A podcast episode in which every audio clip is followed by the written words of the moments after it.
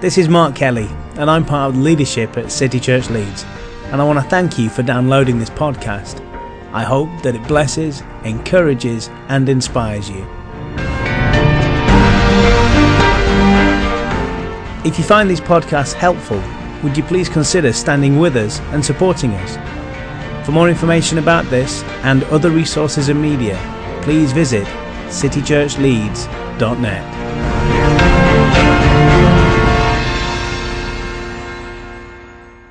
Well, it's good to be here, and uh, it's nice to have a shorter journey here. We usually come from Coventry, but today we've come from Keighley, so it's been a quick journey, which has been lovely.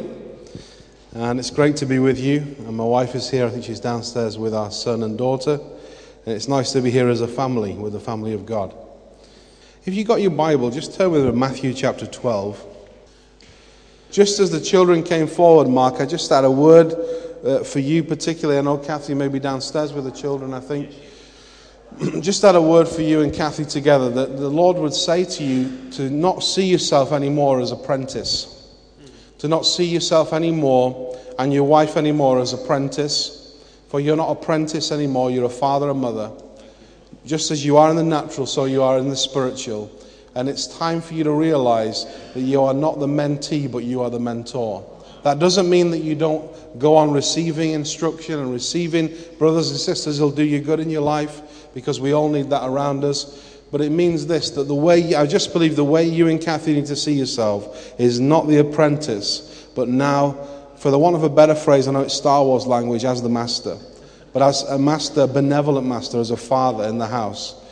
I just saw you as the kids came forward. I just felt that God wanted you to invest more and more in that generation coming through, and that this church will invest more in that generation coming through. Because that generation coming through needs to have the same spiritual DNA as many of these people who are older have got and have lived through so much. You know, I just believe that talking with a number of guys across the churches that we're part of, especially if they're a little bit older, it's like, oh, do you remember that Bible week? Do you remember that time when God moved? And I'm painfully aware that many people under their 20s and 30s and even younger kids have not experienced those things. And it's time for them to experience those things. And let me say this to you when those men of God that moved across the land, like Bryn and Terry and others in this land, they were in their 30s and 40s when they were doing that. So it's time to realize that we are, you are not meant to be a kid, you are meant to be a dad in the house. Amen? And that's the way God sees you. That's the way your father sees you. And that's the way your father sees your wife. So I just wanted to say that over you right now. Mark asked me, asked me to share on harvest this morning. I really felt as I was preparing in the week that God led me to talk about developing our hearts for the harvest.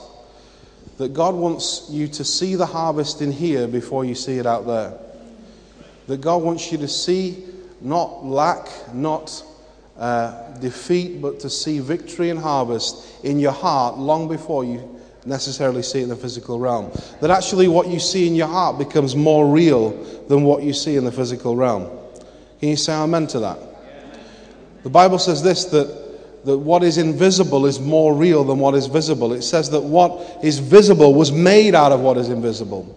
So there's an entire realm that we can't see with our physical eyes that is more real and has more longevity than this physical realm.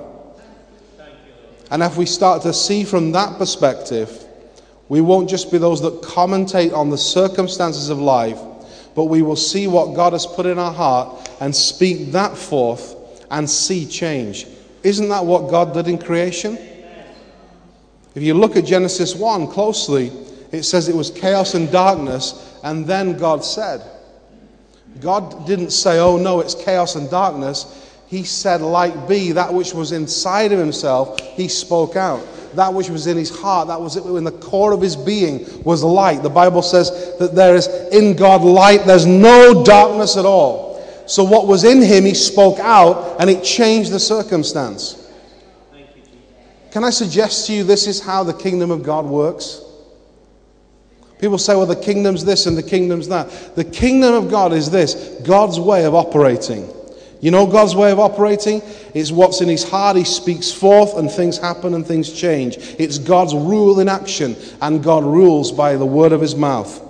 In Isaiah 55, it says that the word of God does not return to him void, that accomplishes that for which he sent it. And God has given his word in your mouth, and he wants you to speak it because you're his child and expect the same results as when he speaks it. You say amen.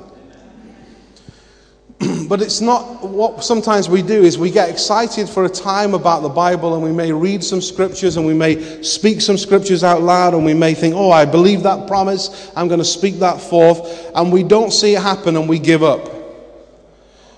But it's more important that you place the word in your heart, that you develop a heart that's ready for harvest, than just speaking out of your mouth all the time. We're not into sort of just making mental confessions out of our mouth. It has to be out of the abundance of the heart the mouth speaks. So what's in your heart will come out of your mouth. It's just inevitable. Jesus said so. What's in your heart in abundance, that's what comes out of your mouth. So if you get out of this room and say that preacher was an FF, blah, blah, blah, that's the abundance of your heart coming out. Okay? If you get out and say that preacher was the best thing since sliced bread, you'd be right. And it's the abundance of knowledge, joking. It's the abundance of your heart coming through. Amen? So God wants you to speak from the abundance of your heart. So if your heart's going to overflow and speak out your mouth, it's important what you put in there. And I believe we need to develop a heart that is expectant for God to move. You know, sometimes when we've lived through a number of years and we've maybe been disappointed when we seemingly God didn't come through, or seemingly the church didn't grow, or seemingly this happened and the other happened, it can bring a disappointment in our heart. The Bible says this that hope deferred makes the heart sick, hope delayed makes the heart sick. But the best remedy to heal your heart is put in the promises of God. Let the healing promises of God come into your heart. Let the life of God, let the life of His Spirit come into you again. Your harvest is linked with the content of your heart. So in Matthew 12, Jesus says this. He's speaking to the Pharisees, and in the context of the scripture, I'm going to read verse 34. But the Pharisees have come along to him and said, You are casting demons out by the devil. He's saying you are on the same side as the devil. That's what the Pharisees said to Jesus. Can you believe that? And, G- and Jesus gets into this discourse with them, and we pick up the discourse in, in verse 34. He says this You brood of vipers. Doesn't sound very gracious, does it? Jesus talking to a whole bunch of people and calling them a brood of vipers. But he says, You brood of vipers, how can you, being evil, speak good things? For out of the abundance of the heart, the mouth speaks. What you put in your heart, out of that, that's what comes out of your mouth.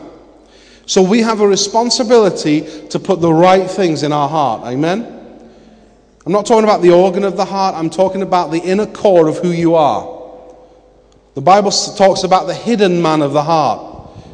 It's the, it's the real you that we can't see. This body is just the casing. The real you is inside. And what you place in that by what you take into yourself of word, because word is a spiritual currency, what you take into yourself of words, of images, makes this heart what it is in, on the inside.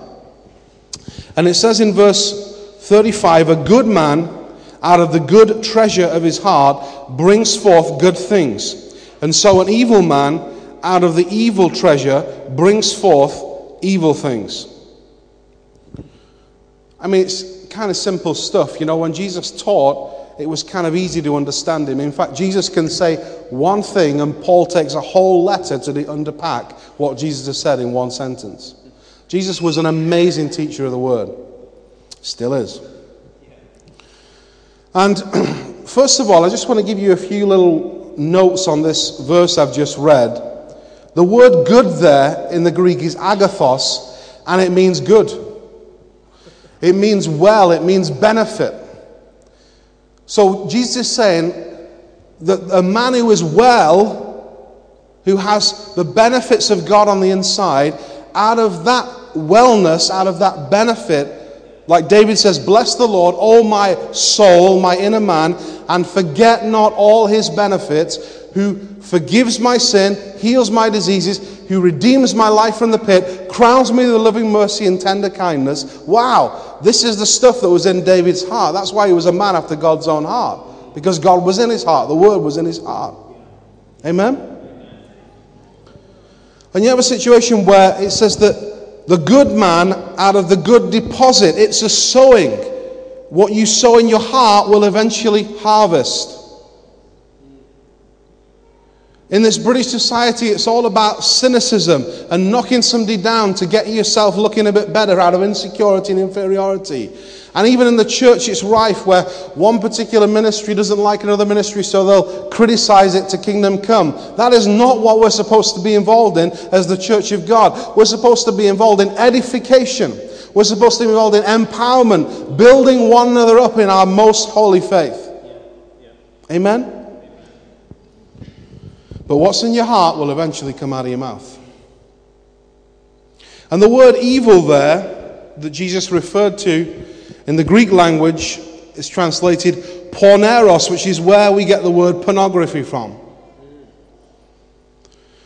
And uh, porneros talks about being hurtful. It talks about an evil influence. It's a derivative of the word ponos, which means toil or hard labor. This whole set of verses that Jesus talks about, he's actually referring back to the fall of man. He's saying, Look, guys, if you on the inside have an image of you as perverted, as fallen, as not well on the inside, as evil, as under evil influence, full of hurt, guess what's going to come out of your mouth? The same stuff. But if you see yourself the way I see you, if you see yourself as good, if you see yourself as well because of what I've done, then that's what's going to come out of your mouth. And that's what's going to produce a harvest. In fact, when Jesus turns to the Pharisees, he's actually teaching them by calling them a brood of vipers. If you study that phrase out, what you find is this it means this you who have been brooded over by the serpent. Literally, your mother is the serpent. You don't know where you've come from. You think you're from Abraham. Didn't he say to them in another place, you, you, Your father is the devil? So he's using that same idea that, that the brooding serpent over these people who are spouting forth this garbage about Jesus being under the demonic influence. And it's so interesting for me that that Jesus says, look, if you have this idea that you've got to toil to exist because you're full of evil and you're unworthy, then that's what you're going to produce, even if you try and produce something else. But if you see yourself the way he sees you, if you see yourself worthy because of the blood of Jesus, if you see yourself as a victor, not a victim, if you see yourself as righteous because of what he has done, not because of your record, then it's going to have an effect down the line. Can you say amen? you see, work and toil are two different things. Toil is working to exist. We often think as Christians we have this wrong image in our hearts that we've got to toil to get God's approval. The more we do stuff for God, the more He's going to approve of us. But actually, He already approves of us. And the amazing thing is, that doesn't mean we sit down and do nothing because God's approved of us. It means, as Mark said earlier, we can actually then now become a co worker with Him because we see what He sees and our heart is filled with what His heart is. God literally wants you and me to be involved in continual creation. Hasn't He put the light of glory in our hearts? So, why focus on the stuff that everybody else seems to want you to focus on about you that's negative instead of focusing on what God has already done in your heart? You are not what people say you are when they say negative stuff over you. You are not what the teacher at school said you were, that you would never amount to anything. You're not what, even in jest, your parent or a family member may say over you, even in jest. You are what God says about you. I'm always amazed by that, that, that, that little get out of jail free card that people use in our society when they'll insult somebody and then say, only joking. Only joking. But the thing is, if I put a knife in Mark And I say, oh, only joking. It's still going to hurt, isn't it? And it's still going to have an effect. And I believe, I'm all for having a laugh and so forth, but I believe we need to build one another up. There's enough stuff out there that's going to try and knock you down. When you come into the household of faith, it needs to be a place where you are built up, where you, you, you go out the door believing that you can do anything for God. Well, isn't that a delusion of grandeur? Well, it's like saying that the scripture that says you've been raised to be seated with Christ in the heavenly realms is a delusion of grandeur. It's not delusion, it's truth. We're living in a delusion of unworthiness right now. We've been made worthy by Him. Can you say amen? That means so be it. I want it in my life. Hmm. How to develop this inner image, this hope, this expectation in our heart that's going to produce the right harvest. How do we actually do that? You know, sometimes people think that it's very spiritual not to have a number of steps to do something. We don't need 10 steps to do this or one step to do that. But you know, sometimes you need instruction. And, you know, I've never done this because I'm rubbish with technology. So if I was getting a new computer, I'd go to Mark. See, that's the abundance of my heart. It needs to change, I know, about technology. But I would go to Mark. And Mark, because he's learned on those things, would give me some steps how to make the computer work. Turn it on, Jeff. Okay? That would be the starting point. But whatever he would give, there'd be steps to get the job done. It wouldn't be just, oh, Jeff, just be spiritual about it. Uh, and just wax lyrical for a couple of hours about what you've seen and what you've heard, and eventually the computer will turn itself on. No, there will be some instruction. And I believe in the Word there needs to be some instruction in order for us to know how to develop a heart that's ready for harvest, how to develop hope in our heart. If I was to do a survey across the room and ask you, what is the hope in your heart? What is the expectation of your heart? For some of you, it may be that Man United beat Man City this afternoon. That may be the hope you've got. It certainly is the hope I've got. Don't judge me. but whatever the hope it would be, I hope it's bigger than that. I hope you start to dream with God about what you can do in your generation for Him. I hope that as a church, you're dreaming together. And I love some of these things on the wall. What a great dream just on that wall there is there for this city. And how do we develop this? Well, I'm going to take a scripture, Luke 24. You can turn there with me. It's a beautiful story of two disciples who met with Jesus after his resurrection on the road to Emmaus. I love this story because it's so human, but it's so powerful. We're going to read some of it. So, Luke 24, I'm going to read from verse uh, 13. Excuse me. Now, that same day, two of them, two of the disciples, were going to a village called Emmaus, about seven miles from Jerusalem. They were talking with each other about everything that had happened. And they talked and, and while they talked and discussed these things with each other, Jesus himself came up and walked along with them. But they were kept from recognizing him. Is it amazing that in your conversations that you and I have, thank you, Lisa, in the conversations that you and I have, that Jesus will walk up in the midst of them and he'll listen to what's being said. So it's very important what kind of conversations we have, isn't it? But I want you to get into this story a little bit. One of my favorite comedies growing up was Friends, and I remember Joey Tribbiani getting in the map of London to find his way. And I believe sometimes in the scriptures we need to get in the story a little bit in order to see that these were real people with the same emotions we had, and they had some of the same responses we had. And these two guys were hopeless. These two guys were in despair. Their hero had been brutally murdered, and he, they thought he was going to be their savior. They were in complete despair, and they were leaving Jerusalem and going to Emmaus. And Emmaus literally means the place of hot springs. They were literally saying, We've had enough. We're going on a spa day. Forget this disciple lark. Forget all these long journeys and all these evangelistic campaigns. We are going to have some R&R. We're going to take some rest because we've had enough. you know when you take that kind of rest when you've had enough, it never is very restful. So they were on the, on the way to Emmaus and I, if I was a disciple, I would be more like these two. You know, when Peter had had enough, he nearly killed himself and then he went off doing his job. He went fishing. These guys had it right. At least they went off and had a bit of a holiday, you know? So these are my kind of disciples. But they lost all hope.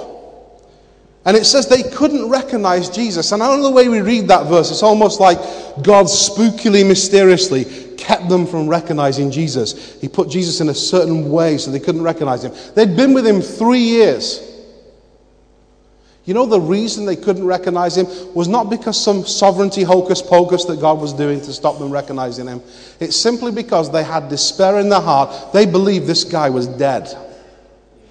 So, how can he be in front of us, or how can he be walking down the road with us when there's no hope because he's already died? How can that be the case? You see, what you see with your physical eyes, even medical science tell you this, that your eyes take a photograph of the surroundings, transmit that to the brain, and the brain interprets that from what's already in your brain. So, what I see right now is an interpretation, and I tell you what, you're all beautiful. That's because of the state of my heart, no joking. But basically, what you see is not necessarily the full reality. In fact, everything that you and I see and hear is down to the interpretation of our brain and, dare I say, the inner man of the heart. What you see is down. So, for example, I can speak to Mark and Mark can say something and I can take him the wrong way and he may never mean that. But because it's in my heart, there's a problem. Do you understand? so they, they thought Jesus could not possibly be alive. They'd seen him brutally murdered, and therefore this couldn't be Jesus, and that's why they couldn't see him. Are you with me? Now the story goes on, and it says that they were downcast, their faces were downcast. That's, a, that's an attribute of despair and hopelessness. In verse uh, 19, it, it says, Jesus asked them, What things are you discussing? And, and, and, and they replied about Jesus of Nazareth. It says in verse 19, He was a prophet, powerful in word and deed before God and all the people. The chief priests and our rulers handed him over to be sentenced to death, and they crucified him. Verse 21, But we had hoped that he was the one. Past tense. We had had a hope, but now we have no hope. We had hopes. And I wonder if I said to you, what did you used to hope in in God that you no longer hope in this morning? It's time to renew your hope. What did you have an expectation on that God would do five years ago? And because it may have been delayed, you've given up. But God says to you this morning, it's time for you to raise your expectation. It's time for you to have new hope in your heart. And I'm going to show you how to get that hope in there. Amen? We had hoped that he would be the one, but he's gone.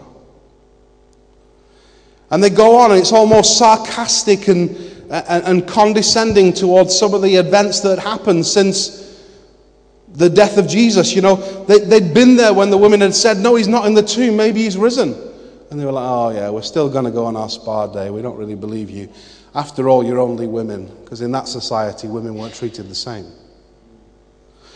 And then he goes on, he says, and had, they, had, they said they had visions of angels. And if you read it closely, it's almost like they're not committed to this news. It's, oh, yeah, yeah, we'll, we'll see. And some companions of ours, verse 24, they went to the tomb and found that it was just as the women said. Listen to this. But him, they didn't see. So they didn't believe in the resurrection. They had lost hope. and in verse 25, it says this Jesus said to them, How foolish you are, and how stupid of heart to not believe all the prophets have spoken. Jesus didn't say, Look at me, I'm alive. He says, You've not believed the word.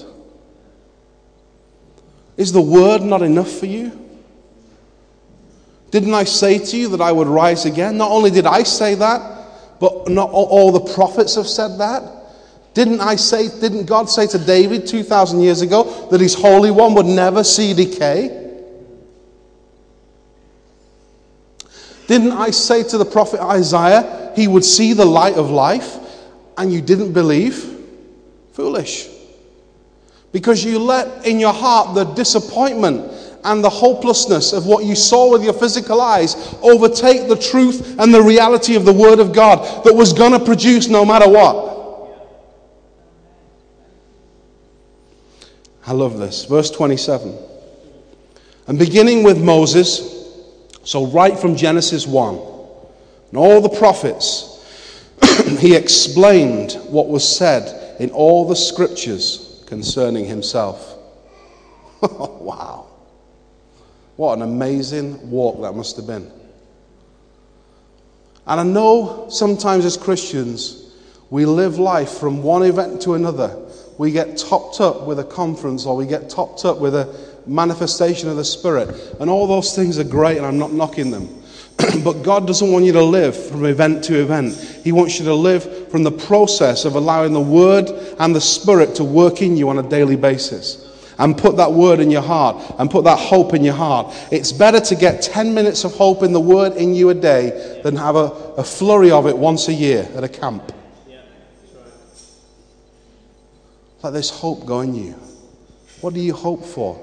Maybe there's some disappointments in family life. You may think that can never be resurrected. God is a God of resurrection. God is a God who brings hope where there's despair. God is a God who wants you as his people to get his word in your heart, to build that hope. So, the simple answer to building hope is let the word of Christ dwell in you richly.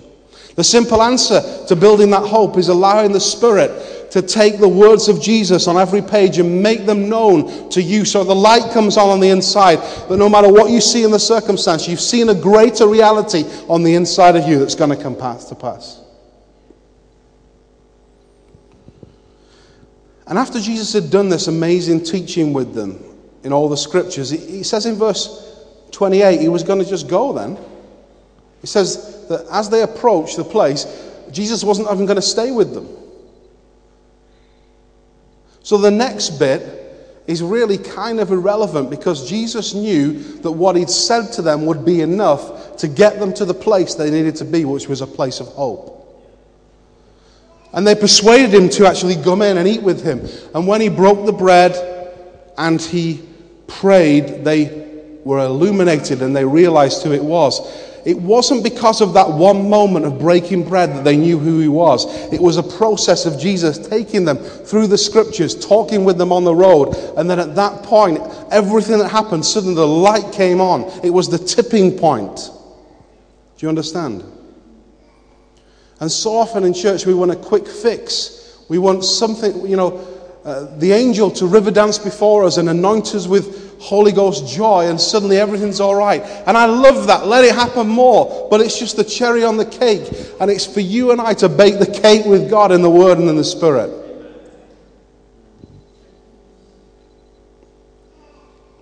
And it says this in verse 32 Were not our hearts burning within us? while he talked with us on the road and opened the scriptures to us? What was happening? Why were their hearts burning within them? Was it so they had a nice emotional feeling? no, it affected their physicality because what Jesus was doing was removing from them despair and placing in them hope. He was removing that spirit of despair and placing on them a robe of hope, a garment of hope again. God wants to do that for you and me. How will He do that? By changing our perception of reality through the Word of God. The Word was burning away defeat and depositing victory in their hearts. The Word was burning away despair, depositing hope. The Word was burning away fear, depositing love and acceptance in the Father. This is what Jesus was doing. the Word itself is powerful and the word wants to work in your heart. And lastly, I want to say this. Number three is this your harvest can be delayed, but don't give up sowing the word in your heart. Don't give up sowing the word in your heart. It may be delayed. Galatians 6 9 says this And let not us grow weary while doing good, for in due season we will reap if we do not lose heart. Losing heart is the key. If you don't lose heart, as you're sowing the word in. So, for example, with all you're doing in evangelism, with all the activity of getting the event ready on a Friday night, all the activity of inviting people to Alpha, as Mark said this morning, don't do that in your own strength. What do you see in your heart? Do you see what Mark saw in his dream of this room full of people? Do you see what the word says? It says, the word says this about evangelism in Acts 28 28. It says this Let it be known that the gospel has been sent to the Gentiles and they will listen. How about building that into your heart? You know, like with every one of us, we've been on evangelism talking to people, and you say hi, and you, somebody says F off to you. But don't let that be in your heart. Let the word be in your heart that says this they will listen. They will listen. They will listen. Romans 1:16 says the gospel is the power of God to salvation. And it's time to build those things in your heart. It's time to say this is really powerful no matter what I see out there. I'm going to build a powerful image in my heart from the word of God. It's time to sow the gospel. It's time to sow the word into your heart and out of that abundance to sow it into other people. This is why in the church we need people to have teachable spirits because if you are not receiving the word, what are you giving out? Half a loaf is better than none. A rolling stone gathers no moss. I mean, if we don't have the word in us, we'll give out all sorts of stupid statements. But when we've got the word in us, it's going to come out of our mouth. When we've got the. Say, well, I don't need the word, I need the love of God. It's all about the love of God. you know, it says this that God is love, but it says God is the word. He's both. In fact, they're the same. If you let the Holy Spirit reveal Jesus to you in the Word, He's revealing love.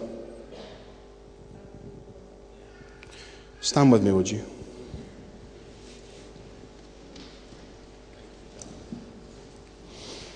Just close your eyes in the presence of God. Everybody close their eyes. I want to read to you a psalm, and I want to pray. Thank you, Jesus. Thank you, Father, for every single one of these people that are so precious to you. Psalm, this is Psalm 126, verses 5 to 6. Those who sow in tears. You may be stood there now with your eyes closed thinking, I don't want to put the word in my heart. I've done that before and it's not worked, Jeff. You may be thinking, I don't, I've not got time, I'm so busy. But even if you do it in tears, even if it costs you something, even if there's pain involved, even if there's a readdressing of priority, those who sow in tears, the Bible says, shall reap in joy. He who continually goes, goes forth weeping, bearing seed for sowing, shall without doubt come again, rejoicing with the harvest. You notice that phrase, without doubt. This is the way God works. The whole operation of God, Jesus declared that it was like a seed sown in the ground, and it's going to produce a harvest. Father, I pray that you would give every single person in this room the desire to sow into their heart again your word your word for their family, your word for their health, your word for their finance, your word for their community, your word of restoration, your word over this community of faith, your word into this city, that they would sow, sow, sow, sow the word. And Father, I thank you that they will reap in joy. And I thank you, it says in your word, that you even give seed to the sower. So, Father, for those who, are, who find it difficult even to read the Bible, Father, I pray that by your Holy Spirit that you would give them the ability to open the Word and find sustenance in the Word that will develop hope in their heart fresh. Father, those who have no hunger for your Word, give them a hunger right now to get in your word again. Give them a hunger, supernatural hunger. I pray over this congregation. Supernatural hunger for your word, supernatural hunger for your presence, Father. In Jesus' name I pray.